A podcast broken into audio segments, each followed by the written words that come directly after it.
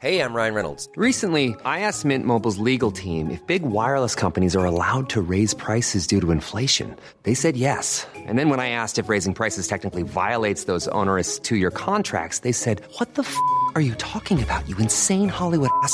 F- So to recap, we're cutting the price of Mint Unlimited from $30 a month to just $15 a month. Give it a try at mintmobile.com slash switch. $45 upfront for three months plus taxes and fees. Promo rate for new customers for limited time. Unlimited more than 40 gigabytes per month. Slows. Full terms at mintmobile.com.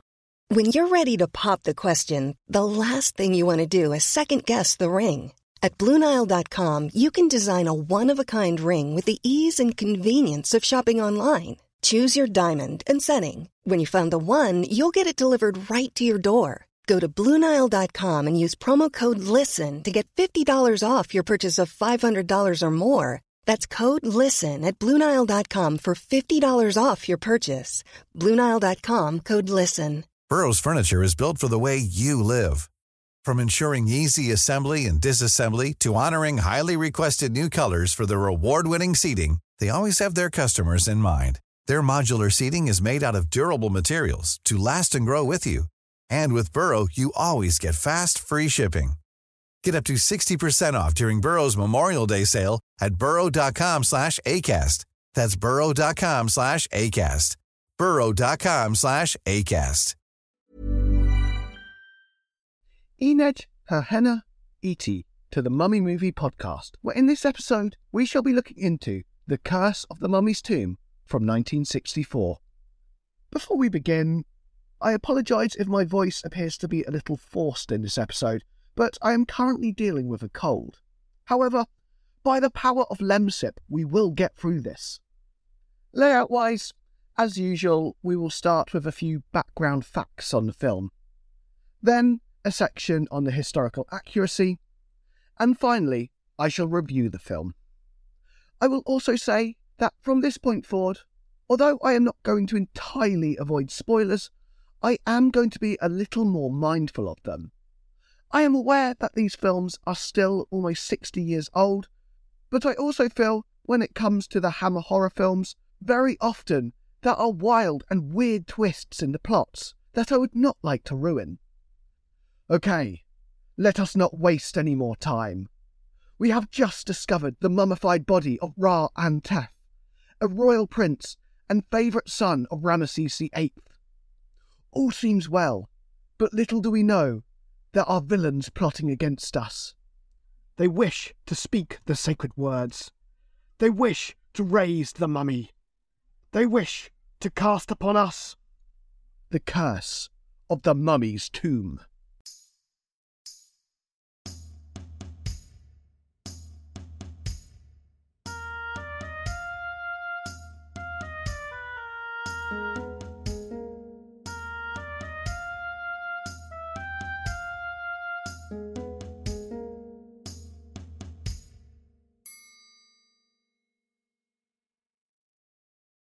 This film had a budget of £103,000, which adds to almost 1.7 million today. As is usual with these old mummy movies, this is a tiny budget. By this time, Hammer Horror was shooting a lot of second feature status films to be shown next to more prestigious movies.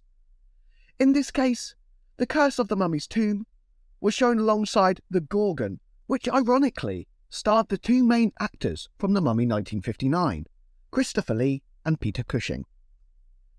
In terms of the cast, Ronald Howard, that's the English actor known for playing Sherlock Holmes, not Ron Howard the director, plays John Bray. Jean Rowland, who would later go on to appear in the James Bond film You Only Live Twice, plays Annette. Terence Morgan plays Adam Beauchamp, and Dickie Owens plays Ra Antef, the mummy.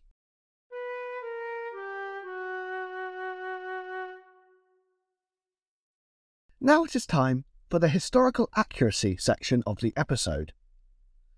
The film starts with the camera moving around the tomb of Ra Antef, and later in the film, around about the 45 minute mark, one of the characters, Alexander, explains some of the treasures in the scene. Firstly, he shows a statue of Anubis in dog form and says that he was the patron of mummification and guardian of the tomb. This is accurate. Anubis was the god of mummification, and in the Osiris myth, arguably the most famous of all of the ancient Egyptian myths, Anubis helped Isis to mummify Osiris. In terms of Anubis as the guardian of the tomb, I explained this a little in the episode on the first half of The Mummy 1959.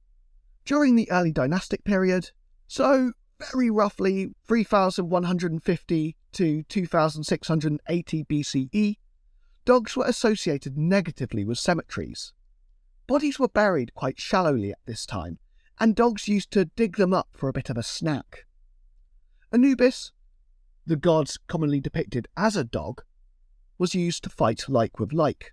Whilst other dogs harmed bodies, he protected them. This is likely his origins, as being regarded as the guardian of tombs. A little later, they show a statue of the goddess Bastet.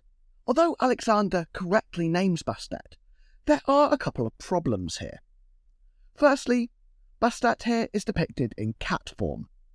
In this film, Ra Antef, the owner of the tomb, is said to be the son of Ramesses VIII. Ramesses VIII ruled for a single year in about 1130 BCE. Bastet was not commonly depicted as a cat until around about 1000 BC, and was instead usually shown in lioness form at this time. Secondly, Alexander refers to Bastet as a he. In reality, Bastet, as with most cat and lion deities in Egypt, was a woman. Finally, in the tomb, Alexander says that they found the sarcophagus of Ra and Antef. The sarcophagus he is referring to is actually a coffin. Essentially, a sarcophagus is a large container, usually made of stone, in which the coffin is placed. Meanwhile, the actual coffin is a container that holds the body. In ancient Egypt, the wealthiest people would often have a sarcophagus and then three coffins, one placed inside of the other, much like Russian dolls. Further, the coffin in the film does not have any eyes. The eyes on the coffin in Egypt were not just decorative. The ancient Egyptians believed that the eyes allowed the deceased to see out into the tomb, maintaining a link with the living. Interestingly, the eyes of the deceased were usually aligned with the eyes on the coffin. As mentioned earlier, Ra Antef is said to be the son of Ramesses VIII in the film. Ramesses VIII is an interesting pharaoh to use here, as not only did he likely reign for just one year, but he is also the most obscure of all of the pharaohs from the 20th dynasty. He is the only pharaoh from this time period in which we do not know the location of his tomb. Further, he is only known from a few small inscriptions, and it is unknown whether he had any children or not. Therefore, his children in the film, Ra and Antef and Bi, are not real people and were just made up for the film. In this film, as is common with about 90% of mummy movies, there is a flashback scene. It explains that there was a rivalry between Ra and Antef and his evil brother Bi, who tries to get Ra and Antef branded as a witch and exiled. In reality, as far as we can tell, the ancient Egyptians did not believe in witches. Further, if they did, it is likely that they would not have had negative connotations. Magic in Egypt, which normally translates as the word Heka, was not believed to be necessarily evil. Often, a belief in magic was utilized through things like protective amulets as well as spells. Further, in the flashback scene, several soldiers are shown riding on the back of horses. Firstly, horses in ancient Egypt were much smaller than the ones shown in the film. Secondly, although there are some instances of horse riding in ancient Egypt, they are very rare, and when it comes to the military, horses were typically used to pull chariots. Later still in the scene, we see Ra Antef become the leader of a group of nomads in the Saharan desert. During his coronation, he wears a blue crown known as a Khepresh crown. This type of crown was usually worn by the pharaoh when he went to war, and so he would not have been wearing this during his coronation. Finally, in this scene, during his coronation, Rahotep is gifted an amulet which holds the sacred words of life.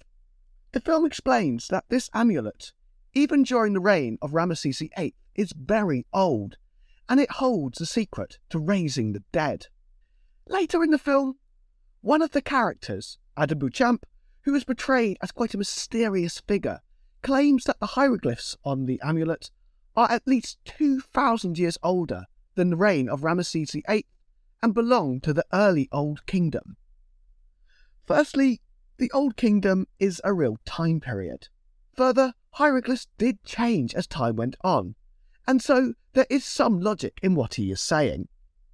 However, as already stated, Ramesses VIII reigned in about 1130 BCE, whilst the beginning of the Old Kingdom is very roughly about 2700 BCE.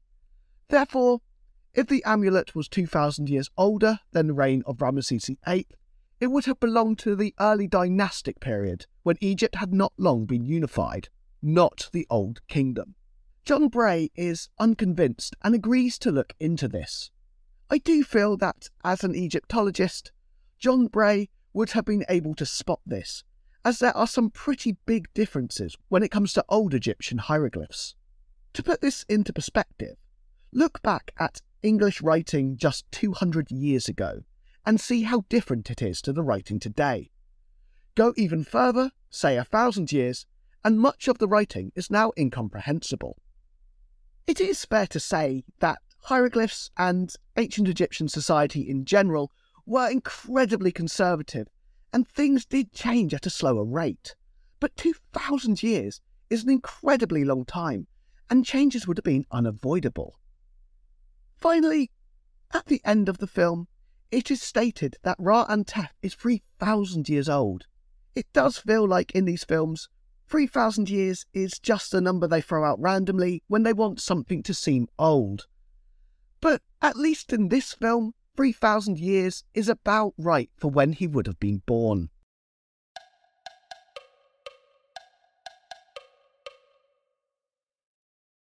Now it is time for the review of the film. I shall go over the parts I enjoyed first. Firstly, when they show the inside of the tomb, I like that cobwebs cover every surface and item. This may seem like quite a small thing, but up until this point, in every film, the undisturbed tomb has always looked far too clean. Having cobwebs and making the lighting darker helps to take away attention from the cheap film set and allows me to feel a little more immersed. I also did like one of the characters, named Sir Giles. Essentially, in the film, Alexander, who is an entertainer and the financial backer of the expedition, wants to show the mummy across the world and make it into a spectacle. Sir Giles is morally against this and resigns as a result. Further, due to several events during the expedition, such as thefts and murders, Sir Giles quickly gets worn down and he starts to indulge too much in alcohol.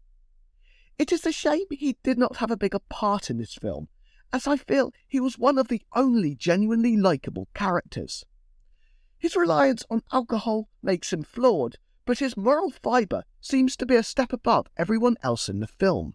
When it comes to Alexander, the entertainer, I feel he would have been a good character if he had been portrayed in a more negative light. Ultimately, he is a greedy man who is happy to profit by shamelessly parading the dead. And yet the viewer is supposed to see him as just a bit cheeky and harmless. It is worth noting, I suppose, that this film was set in the 1900s, and such activities were sadly more acceptable back then. Normally, I would now go on to the aspects that I did not like in the film. However, I feel it may be more appropriate to first go over the parts I liked for the wrong reasons. We are, after all, dealing with a B movie here, and half of the fun of these films is the unintentional humour found throughout. Firstly, I may sound like a bit of a hypocrite here, as this is an element I have actively disliked in other films, but the speed of the mummy is hysterical. With each kill, he seems to be visibly slower.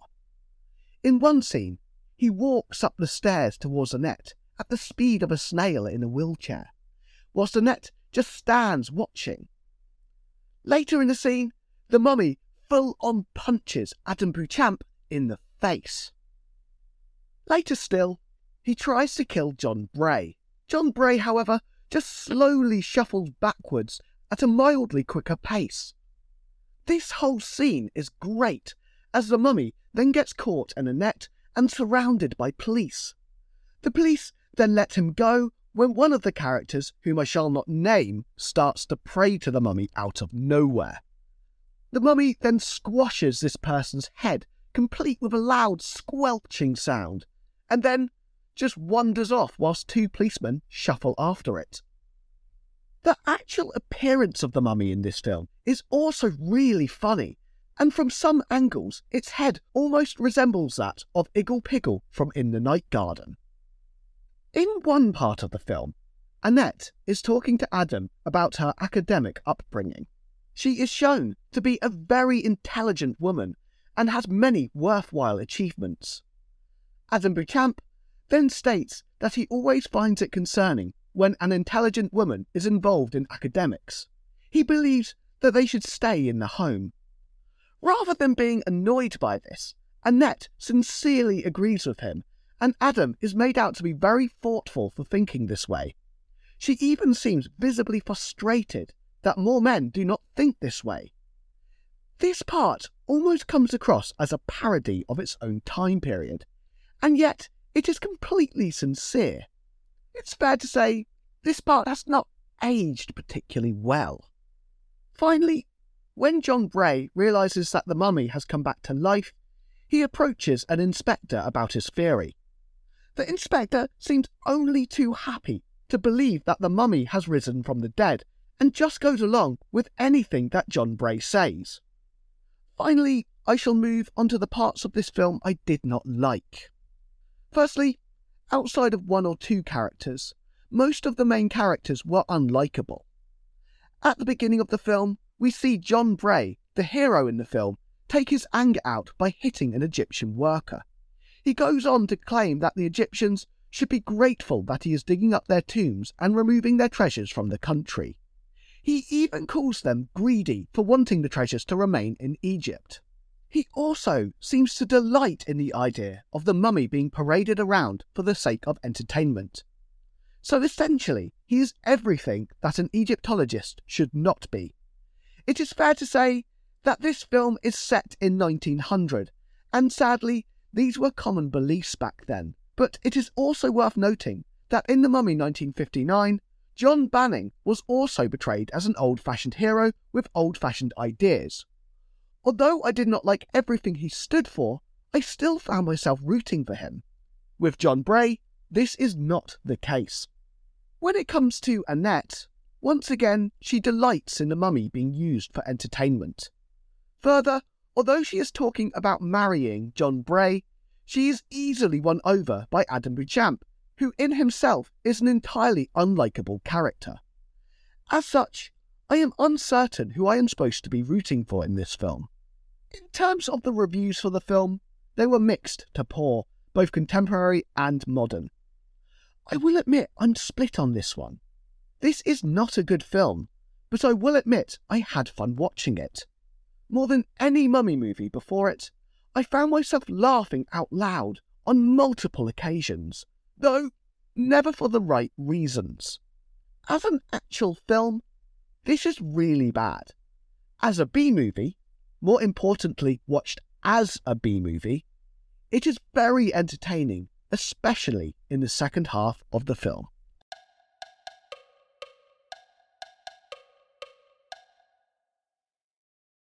Thank you very much for listening, and if you would like to hear more, please consider subscribing. Next Monday, we will be looking at The Mummy's Shroud from 1967.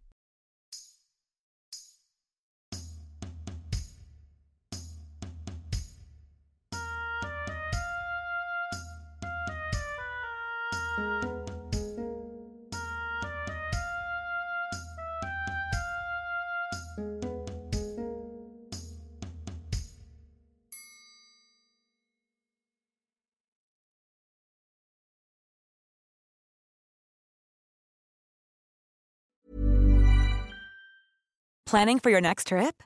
Elevate your travel style with Quince. Quince has all the jet setting essentials you'll want for your next getaway, like European linen, premium luggage options, buttery soft Italian leather bags, and so much more. And is all priced at 50 to 80% less than similar brands.